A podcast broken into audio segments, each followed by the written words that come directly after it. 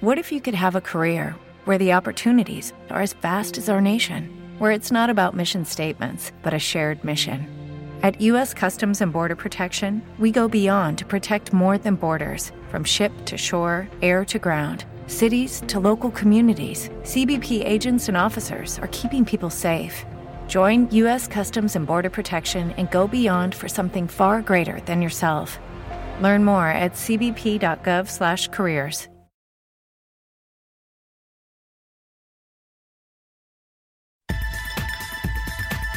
You're listening to the BBM Global Network with 25 years in broadcast audio and video production. Our passionate team creates content and marketing for the world of Internet Talk Radio. If you've got a passion, come join us at bbmglobalnetwork.com. The BBM Global Network.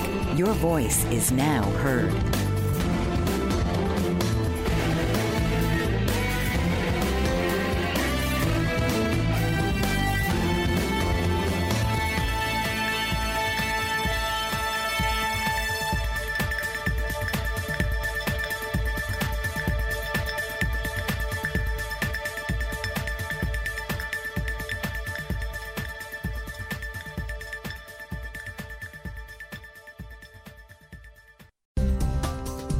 Welcome to My Strategy with author and personal growth coach John M. Hawkins.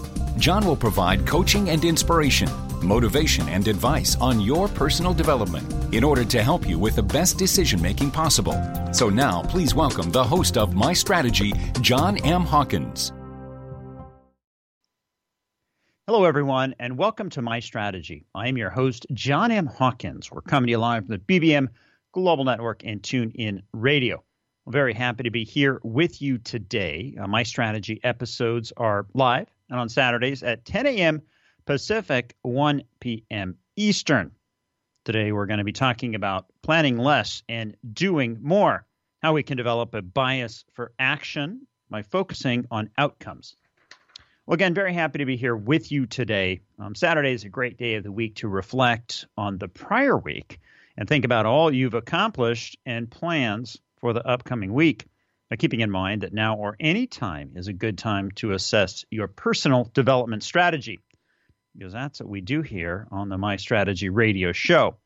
Now, our show continues to grow. We're available on iHeart, iTunes, Player FM, YouTube, SoundCloud, Spreaker, and many more digital platforms. You can go find those past shows in podcast format.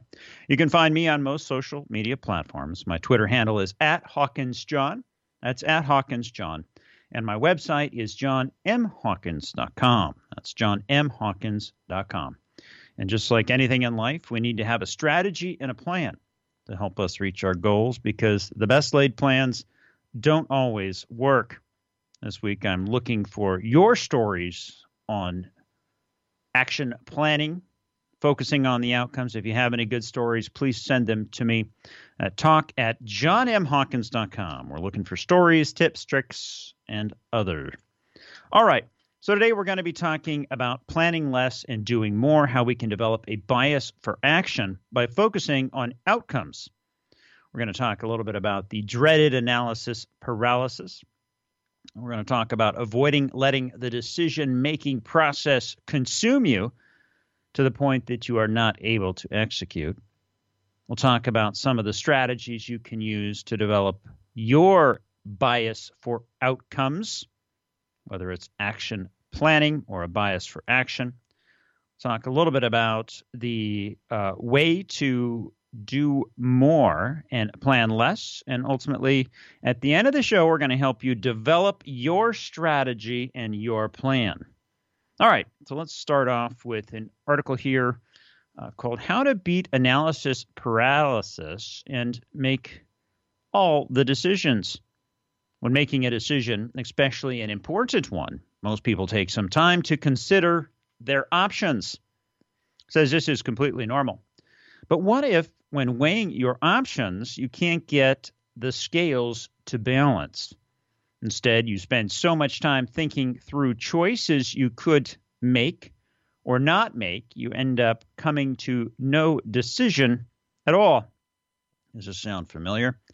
This type of overthinking has a name. It's called analysis paralysis.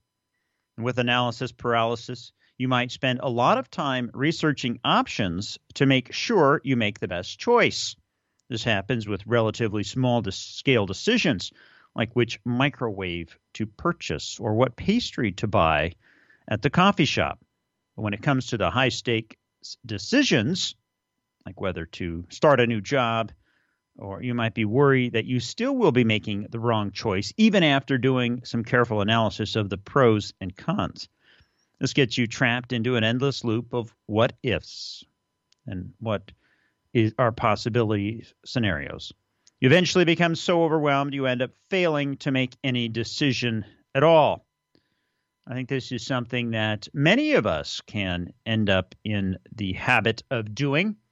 You've got so many decisions that need to be made. Perhaps you made a bad decision and you want to make sure that the next time you make that decision, you put in all of the thought you need to. What happens is we end up thinking so much about our decisions and the potential outcomes that we become paralyzed and are not able to make any decision.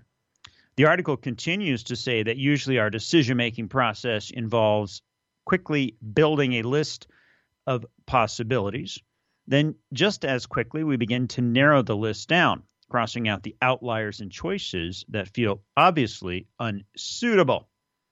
We've also done some shows in the past to talk about divergent thinking, which is thinking outside of the box and thinking about all those options and then there's convergent thinking, where you take the options and start to narrow down your focus based on those options that you've come up with in the divergent thinking process. So I'm just going to say that while we're talking about analysis paralysis, this is a very complicated, nuanced topic. And because it is a bit complicated and nuanced, we really want to make sure that we are starting to assess and understand why it is that we are having a tough time making decisions. It might be that we uh, just need a, a decision making framework that we could be using to make better decisions. It could be that our past decisions have not been the best decision decisions, and as a result of that, we are uncertain and don't want to end up in that same position. Article here continues to say it's pretty understandable to feel overwhelmed when you believe you must separate one correct choice from the other. And if you believe all these options have merit, then to consider them all equally, you can shut down the decision making process. Explore possibilities causes overthinking and often helps you to understand why you have trouble making choices. And they go on to talk about some of the things that I mentioned with regard to previous decisions not turning out. You don't trust your judgment. You're getting advice from others, and that is clouding your decision making process. And I think that what this comes down to is that we all have the ability to get into a situation where we can have this analysis paralysis happening. And so, really, we need to understand and assess why is this happening? And it's not just as simple as saying, go out there and just make, you know, 10 decisions this week. Just make decisions because we could make decisions that have negative consequences. So, what we want to start to do is we want to start to think about how we make decisions. What is the framework that we use? What are those decisions that we should be spending lots of time thinking about? And what are those decisions that we do not need to be spending too much time thinking about? you know, many times we can start to apply a similar pattern to every problem we see. It's like if you have, if you're in construction and you have a problem, everything might, and you have a hammer, everything that you approach, you might approach with that hammer. That's the only tool in your tool belt. So as you think about your day to day life and what you've been focusing on, we need want to start thinking about what are those problems that we are trying to solve. Then what are the tools that we have to help us solve those problems? And in some cases, if you're the construction worker and only have a hammer, how do you think the end product would show up or the end product would manifest itself if you only used a hammer to do your job? Well, that's very similar to what happens with analysis paralysis. So that's what the show's about today. You're listening to My Strategy. I am your host, John M. Hawkins, coming to you live from the BBM Global Network in TuneIn Radio. When we come back, we're going to talk about how to avoid letting this decision making conundrum consume you. We'll be right back. What if there were a super tiny device that could diagnose the brain and is smaller than a single human hair? What if you could see inside the brain to help an epilepsy patient during surgery or to help the fight against Parkinson's disease? Dr. Patricia Broderick is proud to announce the Broderick Probe, a biomedical and electronic breakthrough. Imagine a probe to help with the understanding and potential cure of brain related diseases. To learn more, listen live to the Easy Sense radio show with host Dr. Broderick, Wednesdays, 7 p.m. Eastern on the Bold Brave Media Network and TuneIn Radio. And to help support the Broderick Foundation, please go to Easy EasySense.com and learn how, with your help, we can fight these horrific brain disorders. That's EasySense.com to learn more and help support the Broderick Foundation. If you seek a courageous advocate prepared to champion your rights with consumer service agencies that support aging populations, Carol Ann Hamilton is the one for you. Carol Ann is an elder care coach, author, and speaker with a quarter million hours lived experience successfully supporting uncopable aging parents. As a result of a challenging journey, Carol Ann revolutionizes how stressed out caregivers restore serenity to their worlds. She also brings over 25 years of change management expertise in Fortune 500 settings to catalyze urgent transformation within the elder care industry. Carol Ann is a popular speaker at conferences across North America. She has appeared via TV, radio, and print globally. Now you can tune in weekly to get a dose of her inspiration plus down to earth advice to cope with even the most difficult aging parents. Listen Wednesdays at 9 a.m. Eastern on Bold Brave Media and TuneIn Radio. Hello, everyone, and welcome back. I'm John M. Hawkins. The show is called My Strategy. Today, we're talking about planning less and doing more and how we can develop a bias for action by focusing on outcomes. Right before the break, we were talking about the dreaded analysis paralysis, which is easy for anyone uh, to get into that habit of analysis paralysis. In this segment, I want to talk a little bit more about decision making and how we want to avoid letting decision making consume you. We've still got the article from the prior segment. Uh, the article continues to say, avoid letting decision making consume you. Consume you. Prolonged thinking might seem the best way of getting the right answer, but overthinking can cause harm. I think this is an important point. You know, as we think about the decisions we make and ultimately the outcomes from those decisions, if we are lucky in our decision making and happen to make good decisions, that gives us confidence. It gives us the ability to go out there and continue to make good decisions because odds are we're going to make some great decisions. Or perhaps you've had a background that supports making good decisions. But for the most of us, and many of us, we do not have always the ability to randomly make a decision and have it turn out good most of the time. So, from that perspective, when we start to think about those past decisions and things that we might have done wrong, it can cause us to overthink. And that is what is known as analysis paralysis. This article continues to talk about how analysis paralysis can affect the nervous system, which can lead to increased overall anxiety, which can contribute to symptoms like stomach issues, high blood pressure, panic attacks, according to Botnick. And I think this is always important for us because our bodies are so connected to what we do. There's the fight flight response. There is our central nervous system, which is absolutely brilliant and gives us so many different capabilities to be able to do what we do in this world. But the challenge is that it is also a defense mechanism. It senses danger out there.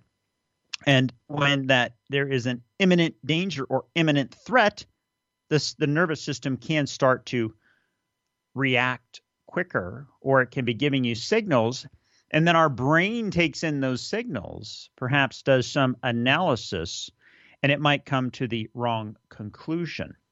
A situation that seems dangerous, seems intense, might not be as dangerous or as intense as it seems. And that's where, you know, we need to have good connection with our bodies. We need to physically be in the best shape that we can to support what we want to do.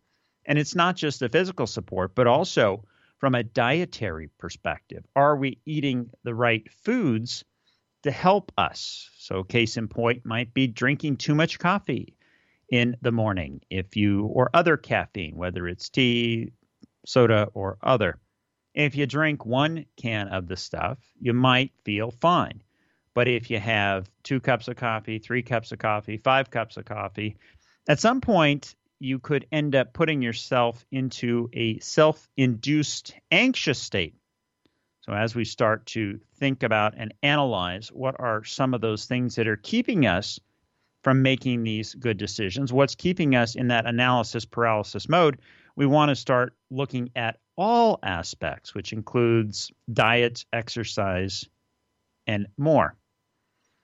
The article goes on to say you might have a hard time focusing on schoolwork or your personal life if you devote most of your time to decision making.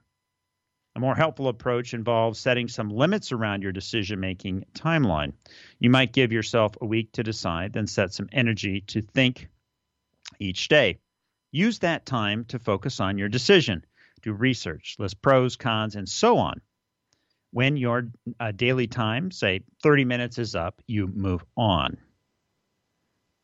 And I think this is important for us to think about. If we start to think from a decision making perspective about we have an unlimited amount of time to make a decision, the challenge is we have an unlimited amount of time to make the decision, so we can put it off or we think that, well, we're going to do a lot of research and we're going to get to that decision. But as you're focusing on one decision, it's very difficult for us to multitask and think about other decisions. So if you're if you spend the next month or 2 months focusing on one decision, how many other decisions are you not focusing on in that particular month? So that's where having a decision making strategy and figuring out how to go about making those decisions is absolutely critical path for our success. It means that we want to, or at least should, have a framework that we are following. And later in the show, I'm going to talk a little bit about some of the frameworks. And for those who listen to this show, you're going to know that we have a framework that we use on a weekly basis. Now, the one I'll share with you a little bit later is different, but at the end of the day, we need to pick a framework that works for us. Here's an interesting tip for you that really resonated with me. It said factual evidence should certainly should factor into some decisions, like those that relate to health and finance. Now, this is very interesting to me because if you think about it, as you go throughout your decision making process, many of us want facts. We want absolutes. We want to know something, uh, a, a fact, before we go out and make the decision. That's how we get to a truth. What this article is suggesting is that we should only use that factual evidence when it relates to our health and finance. They go on to say when it comes to more personal matters like deciding whether to keep dating someone or what city you want to live in, it's important to stop and consider how you feel. Now, this is an interesting position here because if you think about it, if I am in a mode where I want factual evidence and I apply that I need factual evidence to every single decision making, th- every decision that I need to make, that is going to be an absolute immense amount of data that I need to get. Additionally, if you're making decisions on, you know, what kind of popcorn do I want to eat, you know, what microwave, all these things can take additional time. So what they're saying is limit those the the facts, the evidence that you need for those two categories of decisions and trust your gut with the rest. Lots and lots of more good information in this article. All right. You're listening to My Strategy. I am your host, John M. Hawkins, coming to you live from the BBM Global Network and TuneIn Radio. When we come back, we're going to talk about action planning and developing your bias for outcomes. We'll be right back. Tune into It's All About You with host Dr. Martha Latz, a lively weekly broadcast on BBM Global Network, one of the most empowering shows for time starved, overscheduled multitaskers. The professional expertise of Dr. Latz is directly available live every Thursday at 1 p.m. to answer and address concerns about relationships, life transitions of career, meeting, dating, and committed relationships. It's All About You with Dr. Latz will expand your understanding of current concerns across your relationships by broadening and expanding possible solutions in developing skills for mutually desired outcomes. Dr. Martha's expertise is as a licensed marriage and family therapist, life, transition coach, and all things to do with communication at work, home, and with friends. Check out her website at auniquetherapycenter.com. Dr. RC will share extraordinary resources and services that promote educational success as well as making a difference in the lives of all social workers as well as the lives of children, adolescents, and teens of today. She will have open discussions addressing many of the issues that we face about our youth and how being employed in the uniquely skilled profession of social work for over 18 years has taught invaluable lessons through her personal experiences. She will also provide real life facts, examples, and personal stories that will confirm that why serving as a child advocate is extremely beneficial when addressing the needs of the whole child. Listen live to Dare to Soar, Saturdays, 10 a.m. Eastern on the BBM Global Network and tune in radio as Dr. RC will provide thought provoking information that will empower, encourage, and strengthen students, families, and communities across our nation. You can also visit her at soarwithkatie.com. Hello, everyone, and welcome back. I'm John M. Hawkins. The show is called My Strategy, and we're comedy Alive from the BBM Global Network and TuneIn Radio. Today, we've been talking about planning less and doing more, and how we can develop a bias for action by focusing on outcomes. Right before the break, we were talking about analysis paralysis and avoiding letting decision making consume you. In this segment, I want to talk a little bit about action planning and helping us develop that bias for action, or as I stated earlier, outcome. I've got an article here titled The Seven Steps of Action Planning. It starts off by saying your team and the operation will encounter challenges or problems that must be overcome. Here they've outlined seven step process to assist us in solving problems. Keeping in mind that we all have our own framework. So, as I describe the steps here, you can, and if there's a step you identify with and you already have called it one thing, go ahead and continue to call it that. And what we're looking to do is look at the framework and figure out are there any pieces that are missing from our framework. All right, so the first is define the problem. Second is collect and analyze the data. Clarify and prioritize the problem or problems. Write a goal statement for each solution. Implement the solution, which is the action plan. Monitor and evaluate, and restart with a new problem or refine the old problem. Now, while this action planning framework potentially uh, can help with certain decisions, I do think it is important for us to stipulate that there are only certain problems that we want to solve with this robust of a framework. If you need to go figure out what you are going to have for lunch, who to call and and and be friends with, that is something that you probably don't need an intensive framework for. So we want to very judiciously use these frameworks on problems that we know needs that data. And based on the last segment, we can come up with our own rule. If it has to do with health or if it has to do with finances, probably a good idea to have the data. Um, but if it doesn't have to do with that and you want to, you know, figure out what sporting events you're going to go to or who to call, um, things like that, you probably don't need as much data. And this is where having these frameworks is good because it gives us a set way and a a um, a predictive way to solve problems, especially working in a team environment. But just know that this might not 100% apply to our personal development because of the fact that not every problem that we're trying to solve needs this rigorous of a framework. All right. So the article goes on to talk about um, what we should do. It's the seven steps. First, they say define the problem, evaluate the situation, have all possibilities been considered. In this stage, explore all possibilities, ask all involved or interested individuals for their input into identifying the problem. Is there just one problem, or are there more? I want to add to this. You know, think about this from the perspective of are we convergent thinking or are we divergent thinking? Because if you have a framework like this and you've divergent doing divergent thinking, you're going to be thinking about things that have nothing to do with the task at hand. If you're doing convergent thinking, you're thinking inside the box and focusing on a specific solution.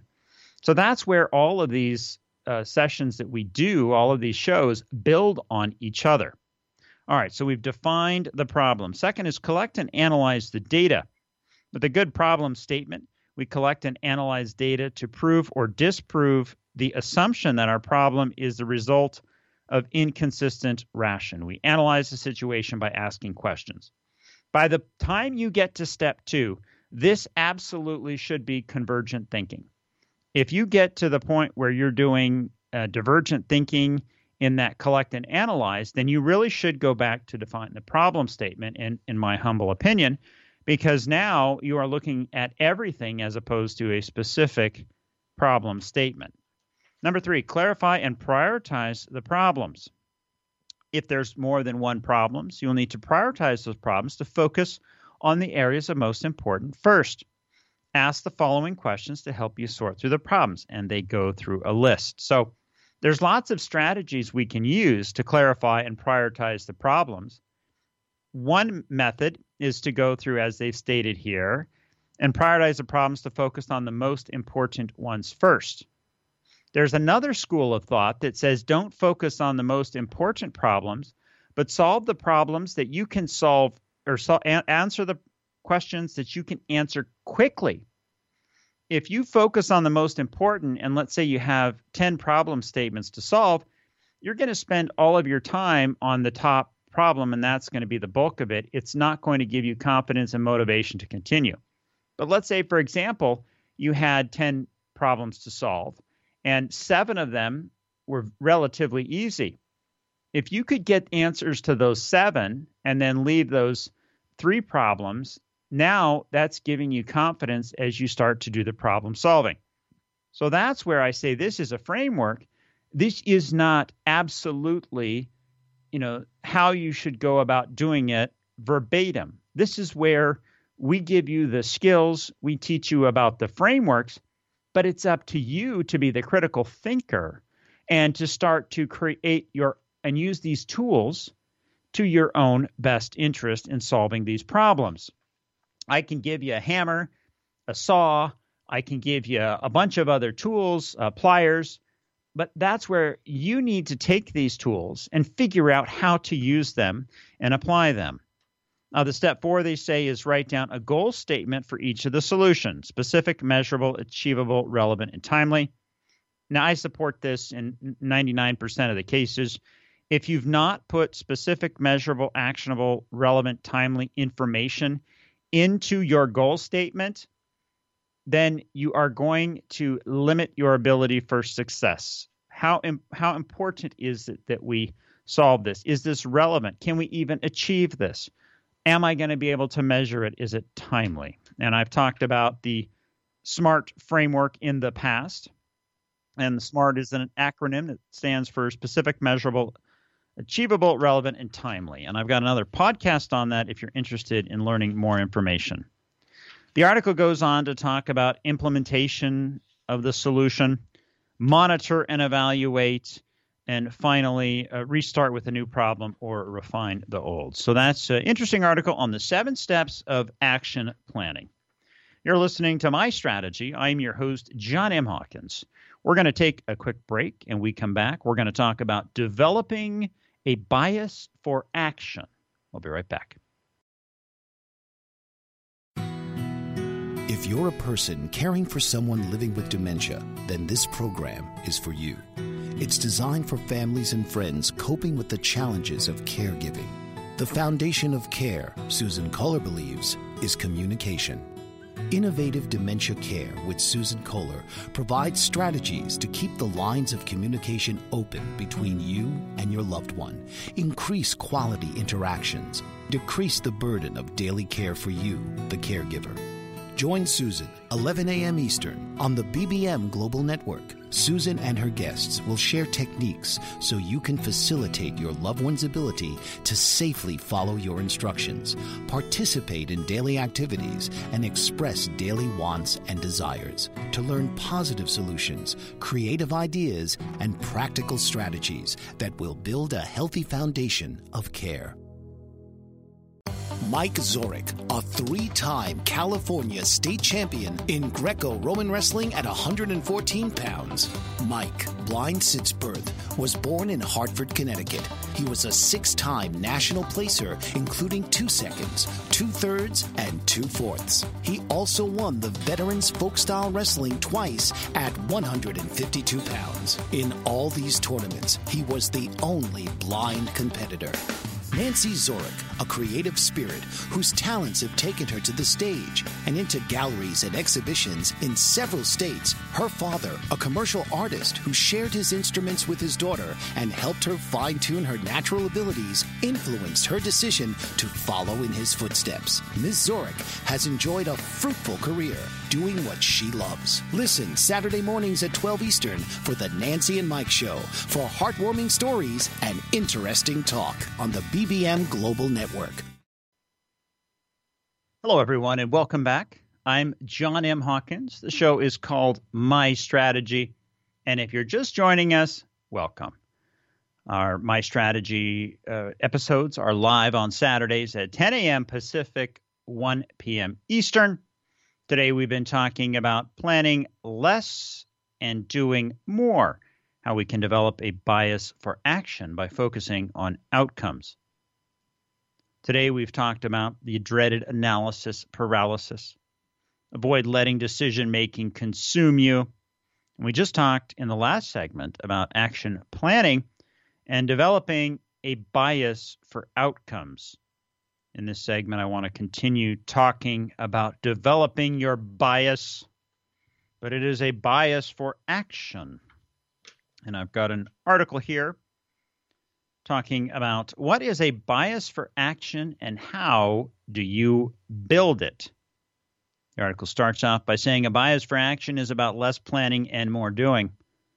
Many times throughout your career or even your life, you might find yourself in analysis paralysis asking the question Should I do something about this? And if you're a large online retailer, the answer is most always likely yes. The reason they say that is this large retailer has one of their 14 leadership principles as developing a bias for action. Goes on to talk about the company and how it prides itself on rapid innovation. And they believe that the reason they are able to innovate so quickly is because employees have developed this bias for action habit and the culture in the organization is fast moving. Now, we talk a lot about personal development, and it, I think it is so important for us to be in a healthy, positive environment with other like minded individuals who are excited, who get up every day and want to solve problems, who want to be successful, because that is how you are going to get the energy, the motivation, the ideas to drive forward. So, as we go through this, if you're not working for one of these organizations that has this bias for action and a great positive work environment with to help you with innovation, start thinking about how could you develop this culture with your friends, with your family.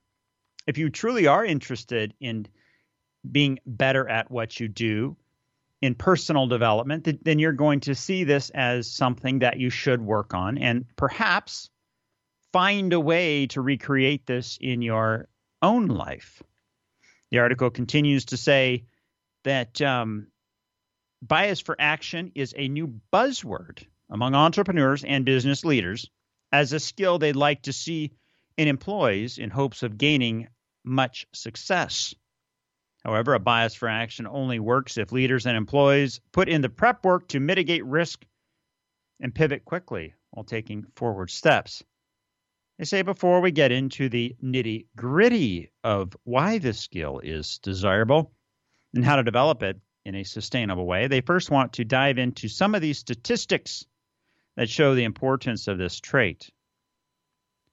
Here's an interesting one. Compared with their more passive counterparts, proactive people are better performers, contributors, and innovators. And I would add that those proactive people are those people who exhibit that soft skill trait of having a bias for action. It's funny how we come up with new terms when really what we're talking about are proactive people. Are you a proactive person or not? That is what a bias for action or outcome is. Personal initiative is important in the beginning of the creative process and for idea creativity.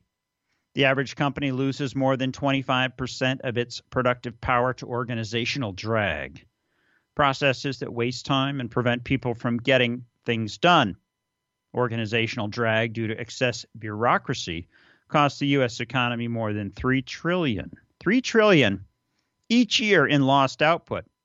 The most successful entrepreneurs have up to a 43% higher motivation to turn their ideas into action and focus on money than the rest of the working population.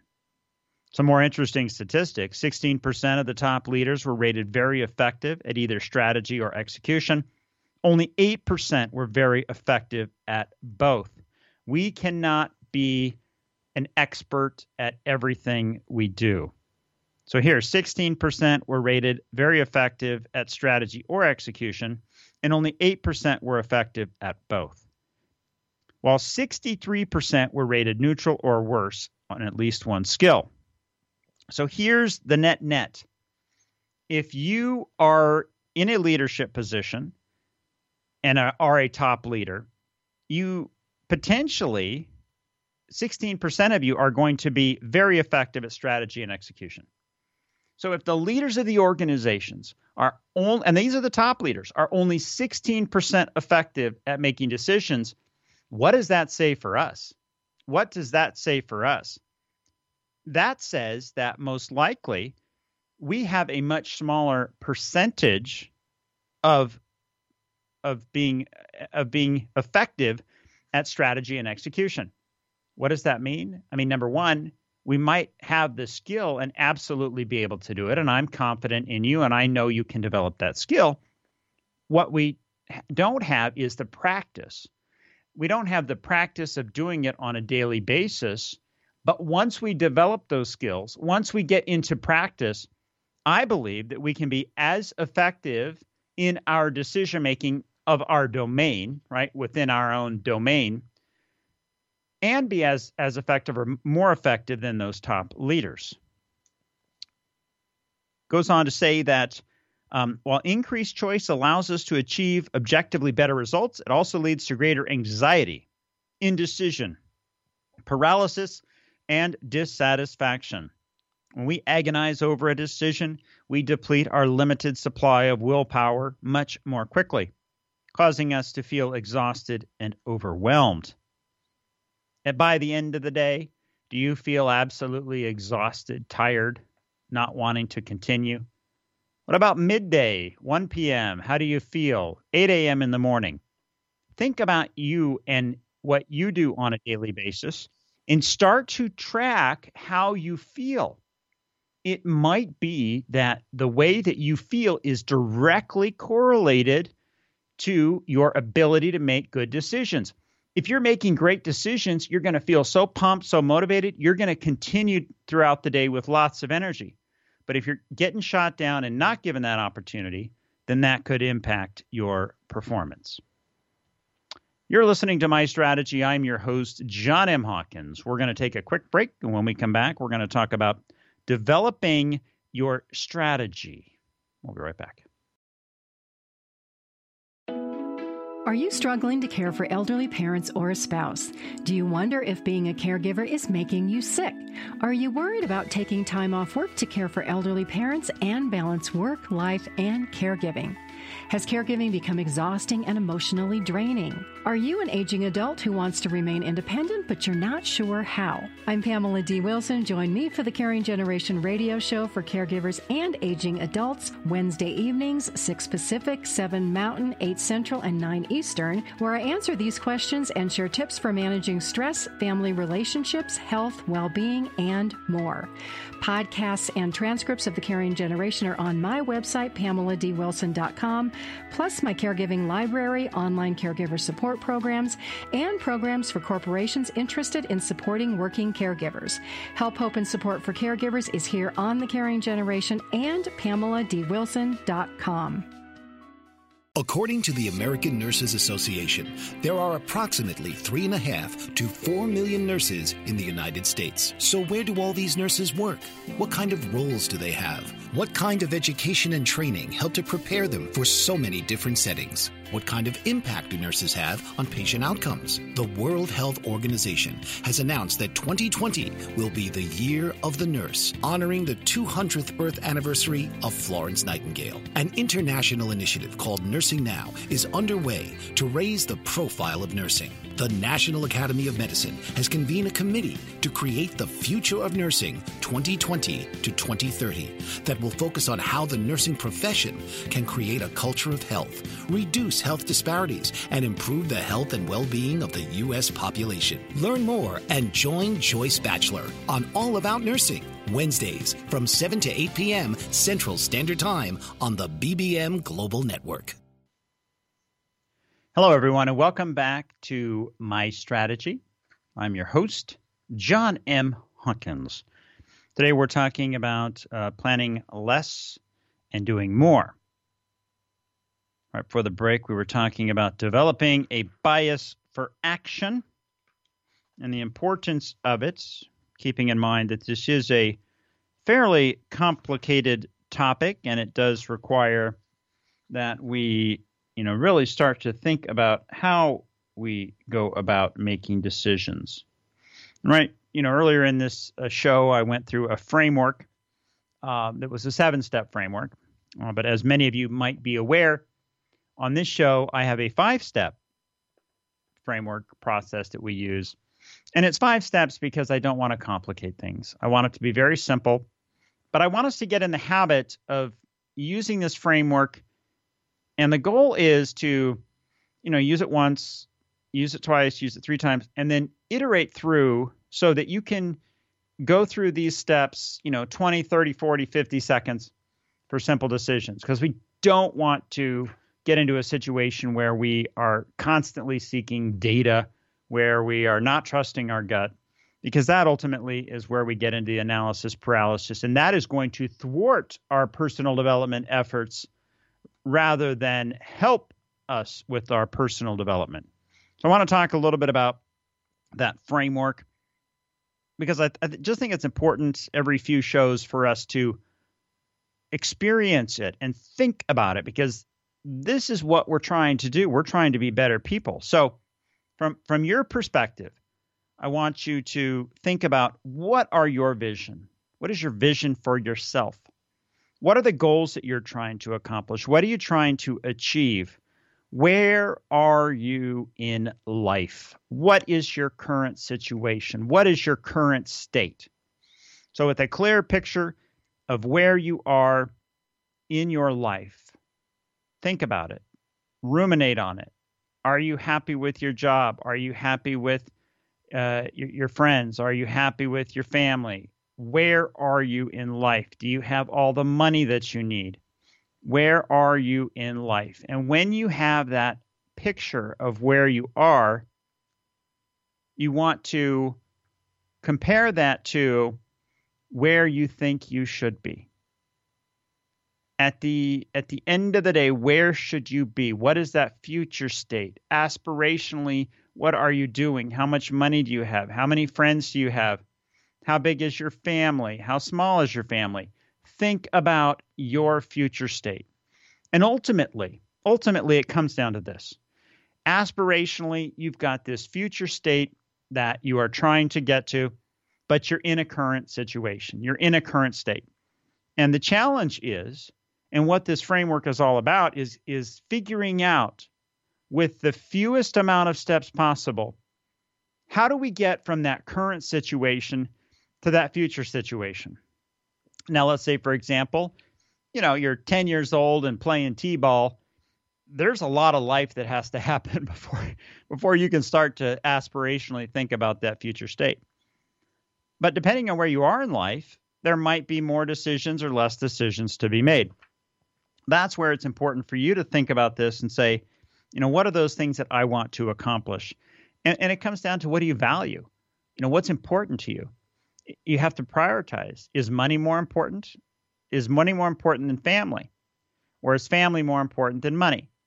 Is health more important to you than a good job? Or is a job more important to you than health? Figure out what is important to you. Now, I would say and suggest that if you don't have health and you don't have uh, good family relationships, you're not going to have that support structure you need. That's my view. You might think differently. I will say that I won't waver on the health and, and diet and exercise. If you don't have a body that is ready to go out and do what it needs to do on a daily basis, you're behind the proverbial eight ball, and that won't be good for you. All right, so once we understand where we are, we need to figure out through assessing and analyzing what is working, what's not working. Pick an area to focus on. And I like what one of the authors said in a previous segment make take data take data and make decisions based off of health uh, you know and and also if it's financial that's when you might go out and seek additional data if you're not if you don't need to make a health or financial decision you don't need as much data and that's where you can start to simplify your decision making process because you've freed yourself up you don't know what the outcome is going to be of eating a bag of popcorn and there's not a lot of data that's there to support it kind of go with your gut. Look at the label, you know, make a decision. But if you went through and and antagonized and looked up the manufacturer and you know looked at the products that they're putting in there and continue this cycle, you're going to get into this bad habit of trying to get data to solve every problem, and that will hold you back.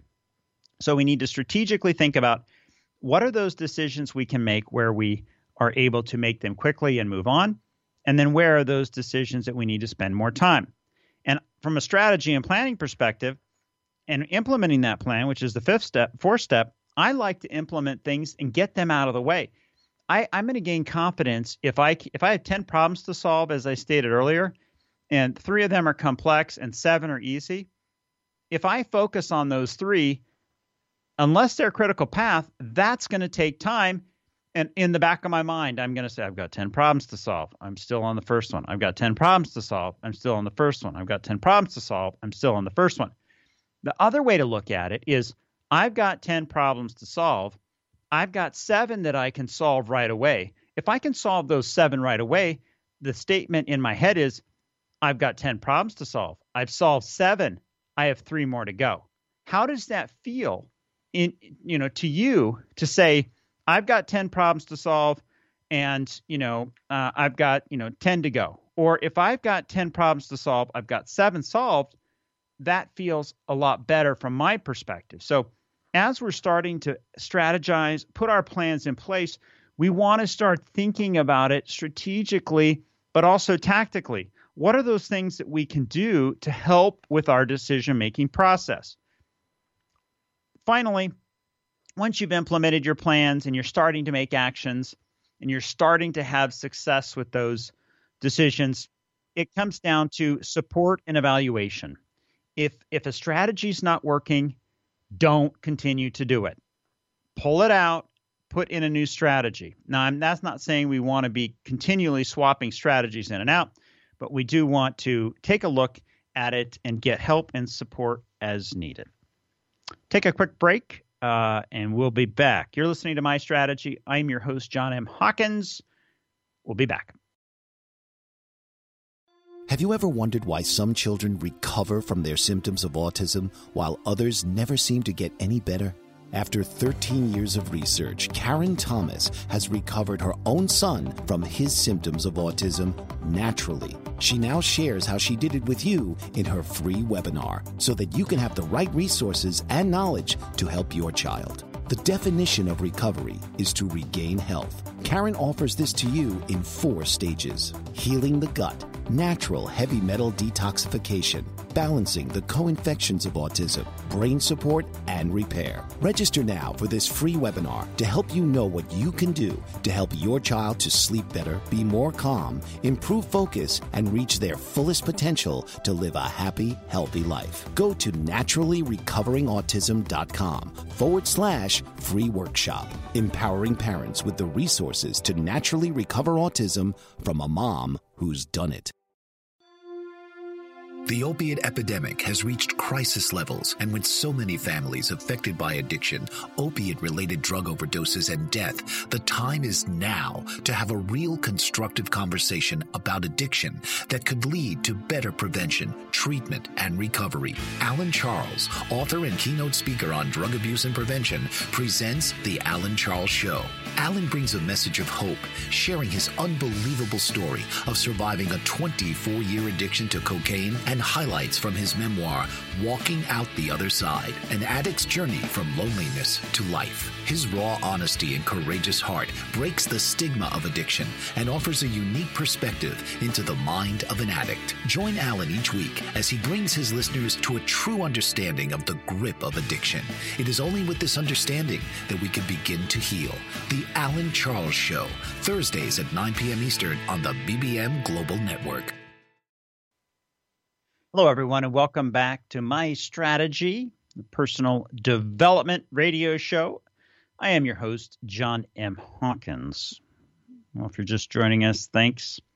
Today we've been talking about planning less and doing more.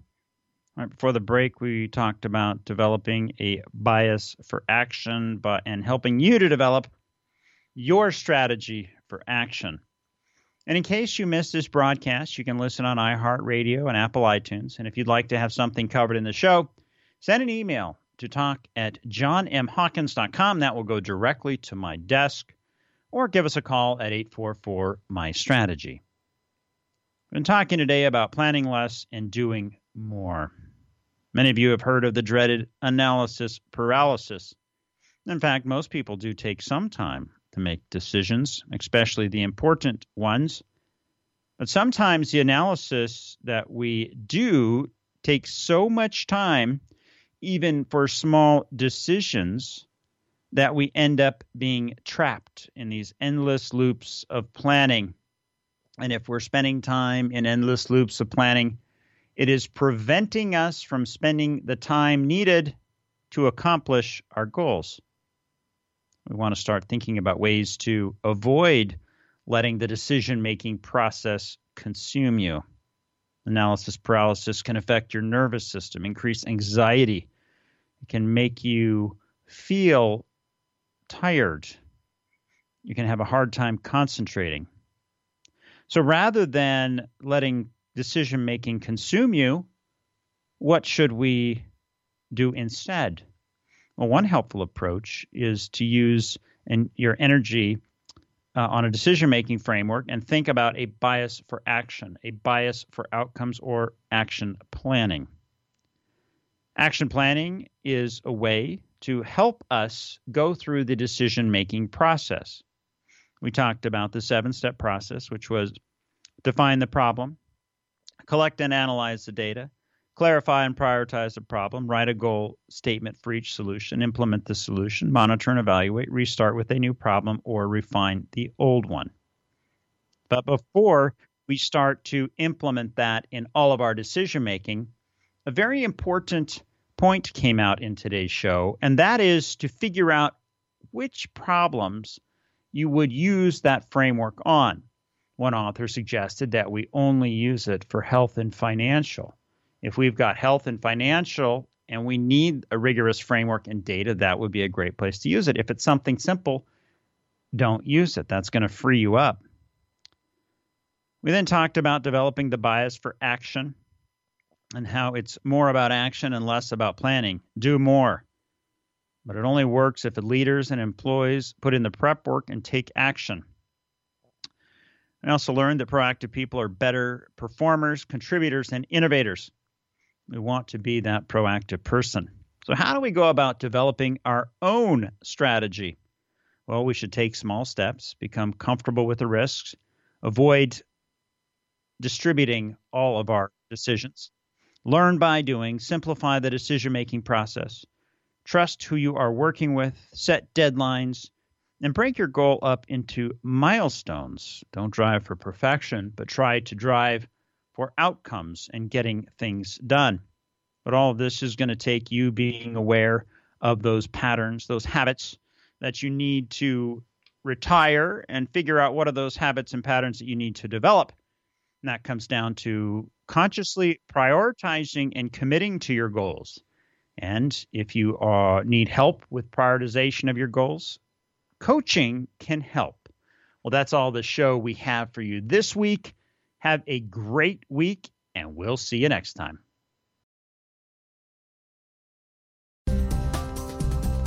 This has been My Strategy with your host, John M. Hawkins.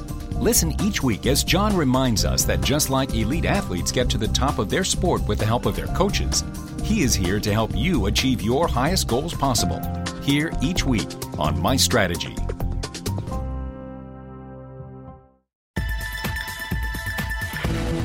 Been listening to the BBM Global Network. The ideas, views, and opinions of this broadcast are those of the participants of the program and are not necessarily the ideas, views, and opinions of the BBM Global Network Company.